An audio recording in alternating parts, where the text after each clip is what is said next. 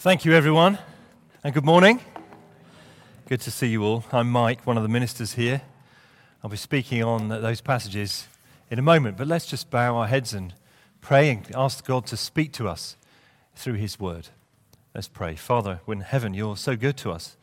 You're sovereign, you're great, you're mighty, but you're also full of mercy and love, and patient, kind, and you incline your ear to us and listen to our lisping prayers. So we pray now that you would come by the power of your Holy Spirit and speak to us here, so that Jesus Christ, your Son, would be made much of, and so that we would be inflamed with love for him and for the world around. For his glory and for our good we pray. Amen. Amen. Well, we all know about the Titanic. When it entered service, it was the largest passenger ship that the world had ever seen. Uh, it was nearly nine hundred feet long. For those of you who work in new money, that's two hundred sixty-nine meters. Its main anchor was so large that it took a team of twenty horses to carry it. The ship burned over six hundred tons of coal every day, and it ejected one hundred tons of ash into the ocean, hand-shoveled into the furnaces by a team of one hundred seventy-six men shoveling coal. Uh, it had in its stocks twenty thousand bottles of beer, only for first-class passengers, you understand. The Titanic was thought to be unsinkable, yet, as we all know, it hit an iceberg and down it went, and more than fifteen hundred people died. But did you know that hundreds more could have been saved? Hundreds more could have been saved. There are f- at least four reasons why so many of them died. One, they did not believe that they were in real danger until it was too late. Two, there was a locked gate separating the second and third class sections of the boat, and that prevented the escape of many of the third class ticket holders. Three, it didn't have enough lifeboats. Partly so that the look of the boat would be great from the outside, the company that built it decided that they would have only twenty lifeboats, and those twenty could only accommodate just shy of twelve hundred people, whereas in fact there were more than two thousand two hundred on board. Fourthly, and perhaps most tragically, those who were in the lifeboats let them go out to sea partly empty, and stayed out in a ring around the area where the ship was going down until the screams of the people drowning had stopped. Why didn't they go back to rescue more? It was because they were afraid that too many would come in and that they would drown themselves. So because of their fear, many more died. Now, at Grace Church, we're thinking at the start of this year about what kind of church we want to be. And our main idea today is that we want to be a lifeboat. A lifeboat. We're thinking about this, uh, what do we want to be as a church? We've been thinking about six uh, key priorities, and this is the one for today, that we want to be a, a lifeboat that is a community on mission. I want to remind you very simply that the Bible teaches that we are all, by nature and by our constant actions and habits, in grave danger, just like those people on the Titanic. In the sight of a holy God, you and I are sinful and wicked people, and we're guilty, and we need to be forgiven. In the sight of a loving God, we're terribly lost, and we need to be found. That's what Jesus came for. We're underneath the anger and the wrath of God, the Bible says, and we need salvation. We need to be rescued. And God in his love has sent a man to rescue us. His name is Jesus. His title is Christ, which means God's special king. And by his death on the cross, Jesus Christ made salvation, made forgiveness for the sins of many millions of people. And that salvation that he bought can only be received by faith on hearing the good news, the gospel message. And more radical still, perhaps, than any of that, is that in his wisdom, God has chosen that the main agents for taking that message, that rescue into the world, are ordinary people in ordinary churches. That means that the local church is the hope of the world. So what kind of church do we want to be? A lifeboat, not a cruise liner. You know that in a lifeboat, there are no passengers. Everybody on board has a role. How many people do you think are in the crew of this boat? Have a guess. Six. Who said that? Andrew, six people. Six people take this boat into the most furious storms to save as many as they can, and they pull as many as they can onto the boat. How many of those six are just going along for the ride? How many of those six are sitting on board deck drinking cocktails? You know the answer. So our vision is that we want to be a church that's like a boat that's on mission, not like this boat. This boat has many more than six people. Uh, but most of the people on it are just along for the ride. They turn up when it suits them. They eat what they want, drink what they want, watch the entertainment. Then they go and have a nap or sit by the pool. Now, there are many people working hard on a, on a cruise liner, entertaining, preparing food, cleaning, setting up, steering the ship, washing the dishes, making sure the guests are happy. But there are many, many passengers on such a ship, sitting in the deck chairs, sipping cocktails, being served. The difference between these two crafts is that on one, most of the people are passengers and they're there for themselves. And on the other, everyone is a rescuer. They're on mission.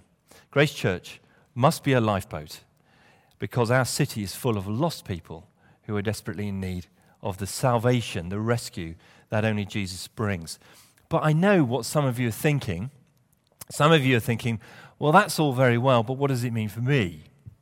Because I'm not a very bold person.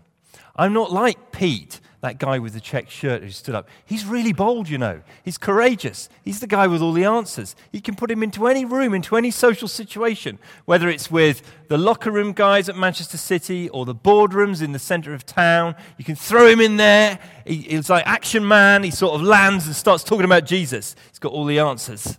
And you're thinking, I'm just not like that. I'm quite shy. I don't kick the door in and have my Bible in my hand. Or some of you are thinking, well, I've tried this. I really have tried to speak about Jesus, and it never seems to work because no one's really interested. And I don't think I'm very good at it. So maybe you've quietly given up. Or there are others who are thinking, you know, this is all very well, but you don't understand the pressure on my life. I just don't have time for more relationships, and I don't have time to talk to people about Jesus. Well, if you're thinking any of those things, I'm glad you're here. You're in the right place. Because I want to show you today that there is hope for you to be on mission. And I want to show you that you're wrong. And I want us to rediscover what it looks like for us, you and me, to be on mission together with Jesus Christ. And I want to call us to recommit to that. And if we've lost sight of our missionary calling, to repent and turn again. Charles Spurgeon said, every Christian is a missionary or an imposter. How are we going to do this? How are we going to figure out what it looks like to be a church that's on mission? Well, the answer is through looking at those texts that we just uh, read together, that people read out in the congregation. And these, those four texts are what are called the commissions of Jesus. The topic of mission was so important to Jesus Christ that he spoke about it during his very last days on earth. He lived for thirty-three years. He was taken to a cross, he was cruelly killed, he was buried in a tomb, he was certifiably dead. On the third day he rose again, and in the period after his resurrection, before he ascended to heaven, where he now reigns at the right hand of God the Father, Jesus, in those last precious days, those precious hours and minutes, this was the topic that was on his mind a lot, and he spoke constantly of it. And his followers wrote down for us a number of commissions that Jesus gave during those last few days on earth. Now, we all know that people's last words are among their most important. We usually write them down and we take them very seriously. We're thinking about the last words of Jesus today.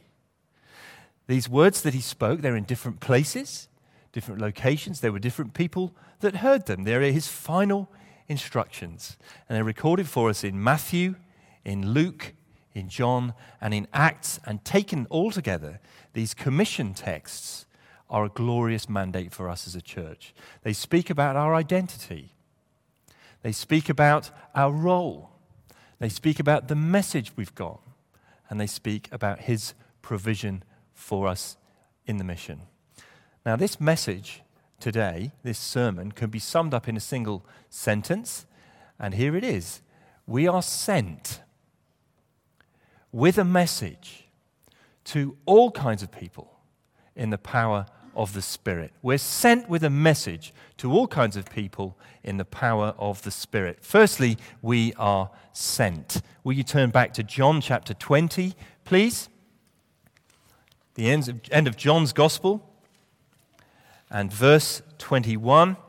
It's on page ten eighty-nine. Page ten eighty-nine.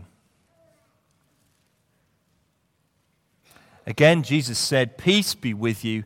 As the Father has sent me, I am sending you." Now, over and over again in the Gospel of John, more than forty times, Jesus has said that the Father, God the Father, has sent him. He keeps talking about himself as the sent one. Chapter three, verse seventeen, "For God did not send his Son into the world to condemn the world, but to save the world through him." Chapter three, verse thirty-four, "For the one whom God has sent speaks the words of God, for God gives the Spirit without limit." John chapter five, verse thirty-six, "I have testimony weightier than John, weightier than John," he says, "for the works that the Father has given me to finish, the very works that I am doing, testify that the Father has sent me." John six, twenty-nine, Jesus answered, "The work of God is this, to believe in the one he has sent." John eight forty-two, Jesus said to them, "If God were your Father, you would love me, for I have come here from God. I have not come on my own. God sent me." Now, chapter seventeen, verse three, "This is eternal life," says Jesus, "that they know you, the only true God, and Jesus Christ, whom you have sent." John seventeen, verse twenty-three, Jesus prayed for his followers. He prayed for us. He prayed and said, "I in them and you in me, Lord, so that they may be brought to complete unity. Then the world will know that you sent me and have loved me, them, even as you have loved me." Jesus is the sent one. God sent him to this world for us. But now at the end of chapter twenty, verse twenty-one, we read these remarkable words right at the end of the gospel. After his crucifixion and resurrection, he appears to them again behind closed doors, and this is what he says. Look with me again, uh, chapter twenty, verse nineteen. "On the evening of that first day of the week, when the disciples were together with the doors locked for fear of the Jewish leaders, Jesus came and stood among them and said, 'Peace be with you.' After he'd said this, he showed them his hands and side. The disciples were overjoyed when they saw the Lord. Again, Jesus said, 'Peace be with you. As the Father has sent me, I am sending you.'" As the Father has sent me, I am sending you. Now, do these words only apply to those few guys who were standing there in a locked room? Or do they apply to every Christian who's been born since? Christian friends, we are sent. God has sent us to be agents of his mission in our city. So we must see ourselves not just as people who've been saved, but as people who have been sent. Now, one implication of this is that we will be uncomfortable, and that will be okay. You know, when people go on, like these photos that Maxim's shown us today, wasn't that wonderful, seeing all those people? Most of those people have crossed a cultural and a, an ethnic, in some cases, and a geographic boundary and gone to a place that wasn't their home in order to take the message. Is it comfortable for them? You know that missionaries have to undergo all sorts of difficulties and hardships. Even getting two Americans to come to this country and plant a church in Chiltern has been beset with difficulties and discomfort. They have to eat things that they never would have eaten. They have to be a long way from home and family. They get all sorts of bugs and diseases that they never wanted. They have to go through the difficulty of learning language, learning another culture. They have to go through all that. They expect they're going to be embarrassed. They know that they will have to understand a whole world of different things in order to communicate. And you know what? They understand that, and that's fine, because they know they're on a mission. They've been sent. And that is exactly the same for us in our city. We are sent on a mission Just as God sent Jesus into the world, now Jesus is sending you, if you're a Christian here. How much discomfort was Jesus Christ prepared to undergo in order to save you? So God now calls us. He calls you and me to get uncomfortable for his cause, his name, and his fame. Do you know that you're sent? As the Father has sent me, even so I send you. Now, what does being sent look like? In at least two major ways, Jesus sends us as he was sent. Firstly, he sends us into the world. Jesus took to himself our humanity, didn't he? He took on our flesh and blood. He didn't just pretend to be one of us and kind of uh, get dressed up in a human costume. Jesus actually became one of us. He actually experienced our frailty. He experienced our suffering and our temptations. He even bore our sins. He died our death. And now he sends us into the world to identify with other people as he identified with us, to become vulnerable just like he did. Now, Bible-believing Christians are often quite slow to take this seriously. It comes more naturally to us to be in our bunker and enjoy our church meetings and to sort of shout the good news from a distance over the wall. We find it hard to involve ourselves deeply in other people's lives, to think ourselves into their problems, to feel their pain, to struggle along with them in life. But we are sent as Jesus was. So we should have deep, caring relationships with those who don't know him and love them. Secondly, Jesus sends us into the world to serve. For he came to serve. Jesus took two images from the Old Testament which nobody had joined together before, and they looked like they're, um, you can't fit them together. One was a, an image of great power, the Son of Man. And the other was an image of great weakness, the suffering servant from the prophet Isaiah. And Jesus talked about himself as the Son of Man and the suffering servant. Even the one who was most powerful came to serve. He said in Mark chapter ten, verse forty-five, even the Son of Man did not come to be served, but to serve and to give his life as a ransom for many. The unique thing that he did was gave his life a sacrifice for others. We can't do that. That was the climax of a great life of service. But we can be like him in other ways. To live life not to be served by others, but to serve them. So he tells us that our mission, it's not mission impossible, although it sometimes looks like it, like his must be one of service. If we truly love our fellow men and women, we will serve them. We are sent. But secondly, we're not just sent to kind of be with people, we're sent with a message. Turn over to Luke chapter twenty-four, page one thousand sixty-two, page one thousand sixty-two, and we read another of these Great Commission texts. This might be the earliest one. It takes place in Jerusalem. It's on the night of his resurrection. It's the only commission that spells out some content. And Jesus here says that we are on mission with a message.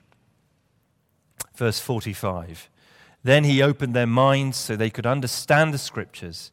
He told them, this is what is written, the Messiah will suffer and rise from the dead on the third day, and repentance for the forgiveness of sins will be preached in his name to all nations, beginning at Jerusalem. See the link there?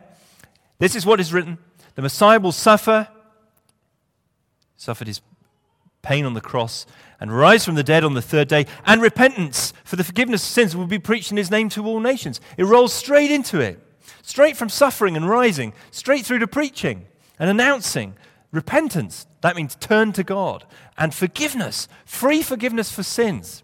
So it's fundamental to the nature of the good news that those who don't know it should hear a message. At the heart of the gospel mission is a message. A message that says, repent. That means turn your whole life around in your tracks, away from the life you once lived, and turn back to Jesus Christ and follow him wholeheartedly in faith. Repentance. Forgiveness. So mission is not just hanging out with people and being nice to them, although it involves that. A mission isn't even doing acts of mercy and social work, although that's important too. It is telling people a message. It is sharing some content about Jesus and his life, his death on the cross, his resurrection and his ascension. So although our mission as a church must involve love for this city and its people, we mustn't merely stop at humanitarian love. There's a message. But we very easily forget it. Many who have gone before us have forgotten the gospel message. It is sometimes said that what one generation believes, a second generation assumes, and then the third generation forgets. In church history, the trajectory of movements is always to forget the good news. Again and again, we see that if movements and churches and people don't deliberately hold on to the message, they will forget it, and then they lose it. In nineteen oh four, the country of Wales experienced an outpouring of God's blessings so dramatic that it changed the nation, and it echoed round the world. It was known as the Welsh Revival. Thousands and thousands of people turned to Christ and had their lives gloriously transformed. Churches were packed. The whole culture was impacted. People were sent round, round the world with the, with the good news, the Welsh Revival, yet within one hundred years... and less than that even, the country of Wales was the most secular nation in Europe. In two thousand eleven, there was a census carried out, and they found that nearly one-third of Welsh people said they had no religion at all. A friend of mine planted a church in one of the Welsh valleys on a tough council estate. He described the area and the country as a place of moral and spiritual darkness, where most church buildings were empty. What happened? They lost the message. So here's the challenge for us. For you and me to live our lives in such a way that all of our friends and connections and contacts see us as loving, caring friends. And friends who ultimately want to share a message about Jesus and the love and salvation that he brings. But you know, this message isn't just limited to our friends. Turn with me to the third of our commissions, the, the one that's most famous. It's in Matthew chapter twenty-eight, and it's on page one thousand one. Here we see that this message, that we're sent with a message to all kinds of people. Matthew chapter twenty-eight, verse eighteen to twenty. I love the fact that these people in verse seventeen, you know, these are the guys who know Jesus, they've been with him, they've been trained, they've been handpicked, they've been coached and encouraged, they've seen him die on a cross, they've, he's, he's raised from the dead, and even still, some doubted. Isn't that encouraging? Some doubted. So if you're one of those who's doubting here today, you're in the right place. Then Jesus came to them. This is the words he speaks to doubters, verse eighteen. And he said, "All authority in heaven and on earth has been given to me. Therefore, go and make disciples of all nations, baptizing them in the name of the Father and of the Son and of the Holy Spirit, and teaching them to obey everything I have commanded you, and surely I am with you always to the very end of the age." All authority, Jesus says, the Father has given to me, uh, all the authority in the universe, everything in heaven and on earth. That's the fullest extent you could you could have. He's got all the authority. Jesus has given him the keys to the kingdom. And so, he says, now I'm commanding you, my followers, to go to all nations, to every corner of the earth. So when we say Jesus is Lord, it doesn't just mean that Jesus is Lord of my life. It means that Jesus is Lord of everyone.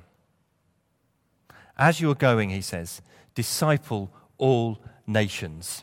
The only command in this passage is that we make disciples, followers of Jesus, and around that command of making disciples are several other instructions that, that what the activity involves. Baptizing them, that means bringing them into the community of the church, teaching them, and going. Going. But the key thing in this passage that's often overlooked is who, to whom we go. Verse nineteen, go and make disciples of all nations. all nations. And the language underneath that is the language of ethnic groups. It's every ethnic group. Now, there were other words that Jesus could have used if he wanted to talk about geography, if he wanted to talk about going into every country in the world or every region, but he doesn't. He says, go to all peoples, all ethnic groups. His message and his commission is to go to every kind of person in the world. And this is a very, very important distinction. The people group job in this world is far from done. There are roughly twenty-four thousand people groups in the world, and several thousand of them have no Christians whatever. That's why Maxim said earlier on that we're, our primary focus when we're funding mission work from the church is for the unreached. These are the ones who, even if they wanted to, they never could hear about Jesus. Somebody needs to go to them. And there are over four thousand people groups that have a few Christians but no viable church. A small percentage of the population are Christians. So a very formidable task still remains two thousand years later. What does that mean for us as a church? Not many of us here are probably going to be career missionaries, although hopefully some will. But it does mean that our mission as Grace Church is to reach all kinds of people and help them to hear about Jesus. And one of the beautiful things about living in Manchester is that the nations come here. The nations come here. two hundred years ago, you'd have had to make a sea voyage of, two, of six months in order to get to India if you wanted to share the gospel with an Indian person or somebody from uh, Southeast Asia. But now, they live on, they live in your street. They live next door to you. You, you can get involved in the Alexandria Library and meet people who could never hear about Jesus back in their home country. Maybe it's illegal, but they're there because they want to learn English on a Thursday night or a Friday night. And you could go and talk to them and show love to them and show the greatest love of all, which would be to tell them how they could be forgiven. The nations are coming here. This is why our church is structured the way it is.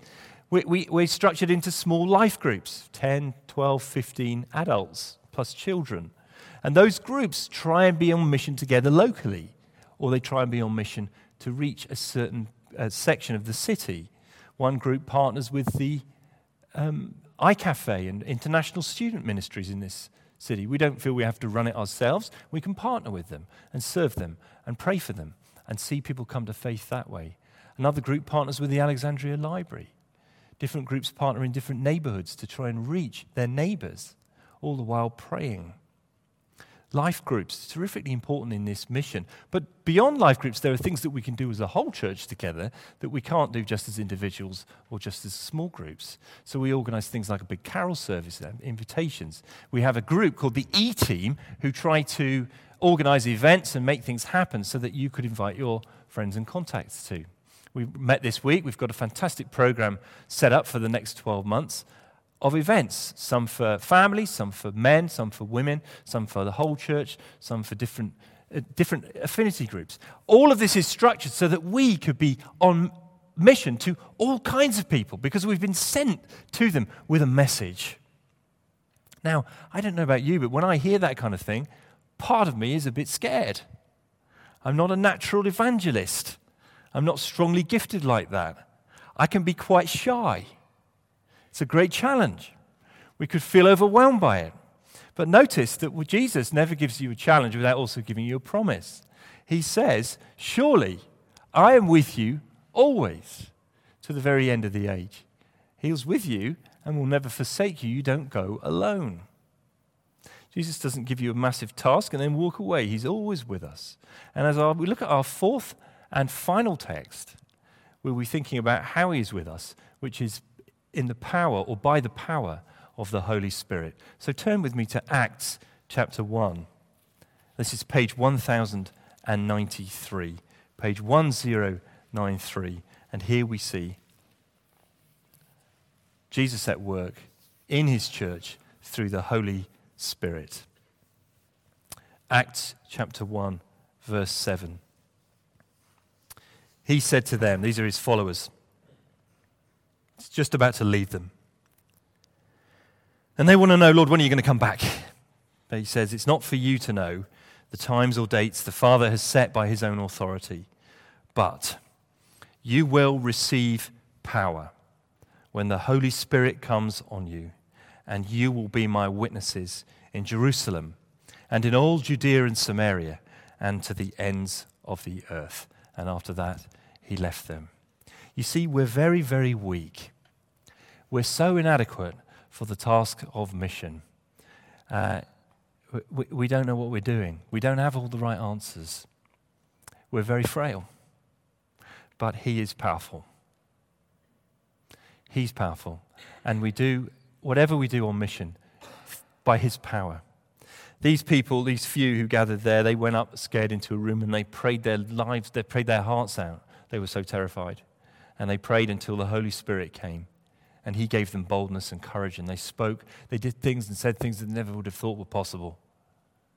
Later on in the book of Acts, it says, somebody says, "These are the men who have turned the world upside down." Because everybody was hearing about it, and thousands of people were coming and trusting Jesus and seeing their lives transformed. Whole cities were being changed. It's through the power of the Holy Spirit who comes upon the church and on individuals and enables us to do far more than we could ask or imagine, and enables us to do things that we couldn't do in our own power, because he goes before us. And when he's at work, it all goes. E- it can all seem so easy, because he's the one that changes hearts and minds, not you.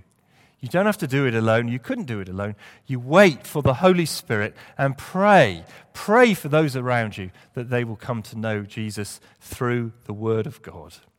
So he says, wait, pray, and receive the Holy Spirit. When I was about sixteen years old, I was doing my A-levels, the sixth form college, and I made friends with a guy. He'd not come from a Christian background. His father was a Tamil Mauritian. His mother was an Irish Catholic background person. He had about twenty-two aunts and uncles and spread in every corner of the world. He was from a council estate, pretty rough part of our town, and he wasn't interested in Christianity. But we became friends and we started a band. He was a very good bass player. I started to pray for him. I think I prayed for him like I've prayed for almost nobody else. I prayed for him every day. I prayed with tears. "Lord, would you save Jay?" Then about a year, maybe a year and a bit later, our church held a mission. We had this great speaker came. I plucked up all my courage. I invited this guy, Jay. We sat sort of around in the middle there. And the preacher gave a, a message. His name was Roger Carswell. He gave a, a powerful message, and at the end it was all silent. I felt really awkward. He'd said, "If anybody wants to pray a prayer and trust Jesus tonight, would you turn to the person you're with and do it?" I was sitting there thinking, I wish he hadn't said that. This is so embarrassing. It's the first time the guy's been to church with me. My friend just turned to me and said, "Well, shall we do it?" I nearly fell off the seat. He prayed the prayer. I, I didn't know what to say. It gloriously, gloriously changed. His father threw him out of the house. He was homeless for, for a little while. He stayed with various friends. His father didn't speak to him for more than ten years. He kept going. And through him, I've seen double-digit number of other people turn to Jesus through that one friend, uh, sixth form college. Same time, we had a girl in our youth group. She was the quietest girl in the entire youth group. Her name was Louise. Louise Algar, she was. And she was just this girl who would blend into any crowd. You never would notice her. She wouldn't say boo to a goose. She was redhead, short hair. She was kind of a shy, quiet person. She must have invited every single girl in her class at school to the youth group. And many of them came. And many of them became Christians, and then some of their parents became Christians, and some of their brothers and sisters. Louise Algar, you would not even notice her in a room. She just was faithful, prayed, and asked people to things. Simple as that. I never saw any one person so effective as her. Teenage girl. When our first son was born, uh, we were, my wife was involved in a postnatal group, and there was a woman on that group called Michelle. Uh, had a boy, same age as our son, and so we became friends, and my wife plucked up courage to ask her along to a course. It's called Christianity Explored, and so she came with her husband, who was a real likely lad, a real Londoner, bit of a character. He's called Martin, a few years older than us, and Martin and Michelle came on the course, and at the end of the course, Michelle trusted Jesus Christ. Martin took a while longer. A few years later, he was a tough guy, he worked on London Underground, he followed Jesus. He died last year, fifty years old, gloriously changed. It's the most unlikely person.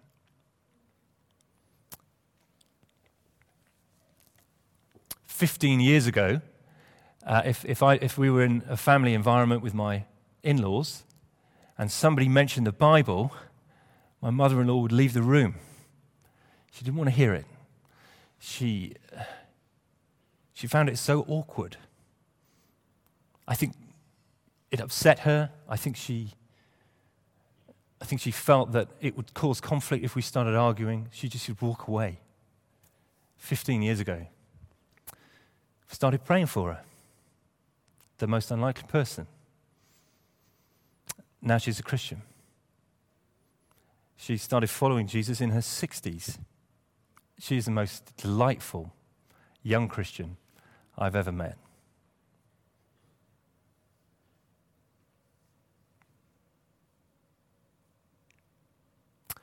Do you know, by ourselves we can do absolutely nothing, but by the power of the Spirit, anything is possible. We are sent with a message to all kinds of people in the power of the Holy Spirit. So what does this mean for our church?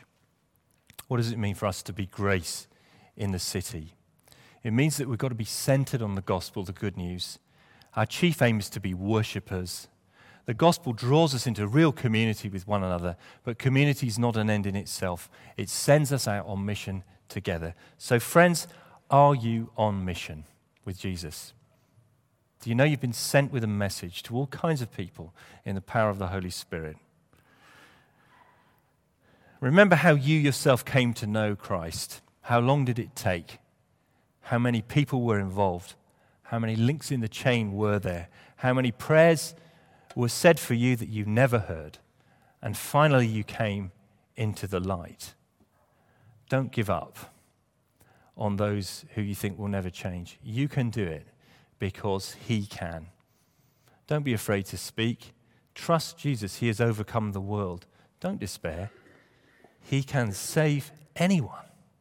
Our God is mighty to save. And the miracle is he chooses to use numpties like you and me. That word was numpties for those who have English as a second language. Some of you are thinking, well, I just don't have many opportunities, you know? Let's just think about the opportunities you have. There's you in the middle. And here's uh, your, on the left, your friends. We've all got some friends. You know, your friends are your friends. They're not projects. Friends are there because they, you love them and care for them, and you're there for them whether or not they want to trust Jesus Christ. They're not a project to be kind of manipulated and persuaded and then either kept or dropped. They're friends. But if you love them truly as friends, you'll want to share Jesus with them and pray for them. Uh, we all come into contact with strangers every day. We're traveling on a train. We're on the bus. We're standing in a queue. You know, I'm not saying you have to force every conversation, but pray that the Lord will give you opportunities. We come from families. We have people that we meet at the shops. I got to know the guys who run our local shop, the devout Muslims. We talk about Christian things a lot because they're interested in religion. It doesn't bother them at all to talk about it. They think it's weird if you don't believe in God. Get that? I gave them a Bible. They really appreciated it. People in the shops, your neighbors, your children, or if you have children, the, the, your children's friends' parents. Being local. Some of you have got hobbies. You know, you, you're into playing games, or you play sport, or you crochet. I don't know what you do.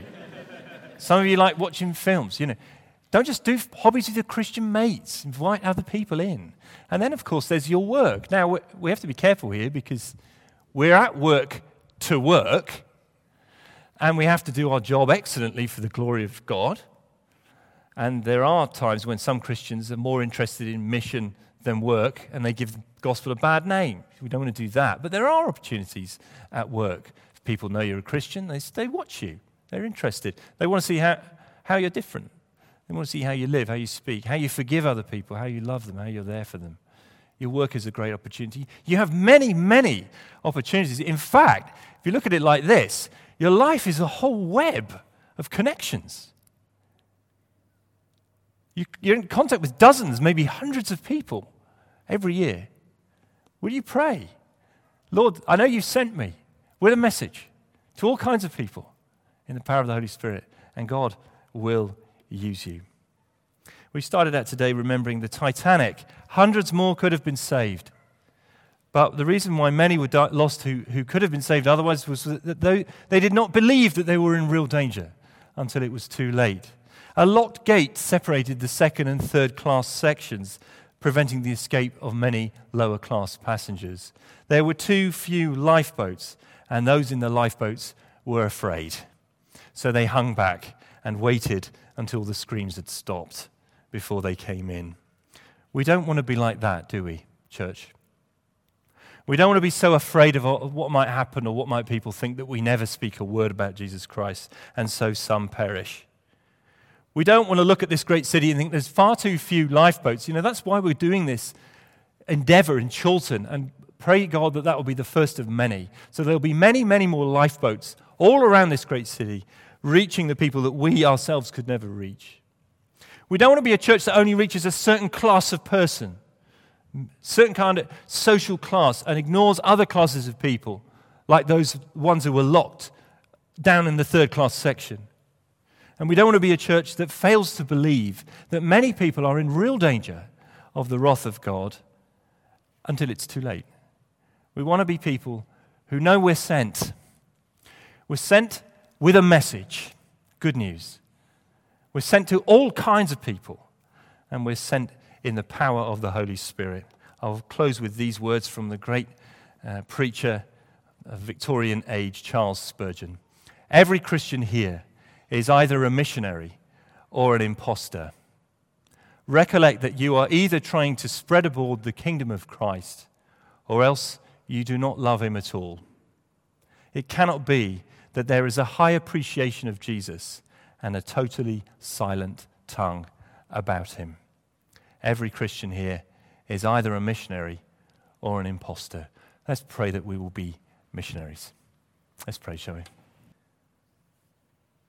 All authority in heaven and on earth has been given to me, said Jesus. Therefore go and make disciples of all nations, baptizing them and teaching them to obey everything I have commanded you. And surely I am with you always, to the very end of the age. Uh, Lord, you have given us such good news. You opened our eyes to see you. Uh, you, you. You shed your light abroad in our hearts. You sent your Holy Spirit, the Comforter and Advocate, and you plead with us now uh, at, before the Father. And we have been brought into a place of such great security and love, and we've been given a seat at your table and a place in your family. You've been so good to us. Help us never to forget that we're sent with a message to all kinds of people in the power of your Holy Spirit. Lord, help us not to be imposters. Help us not to be so self-absorbed and caught up with the business of our own lives that we forget the many people drowning all around us. Give us hearts that want to go and reach them, we pray in Jesus' name. Amen. Amen.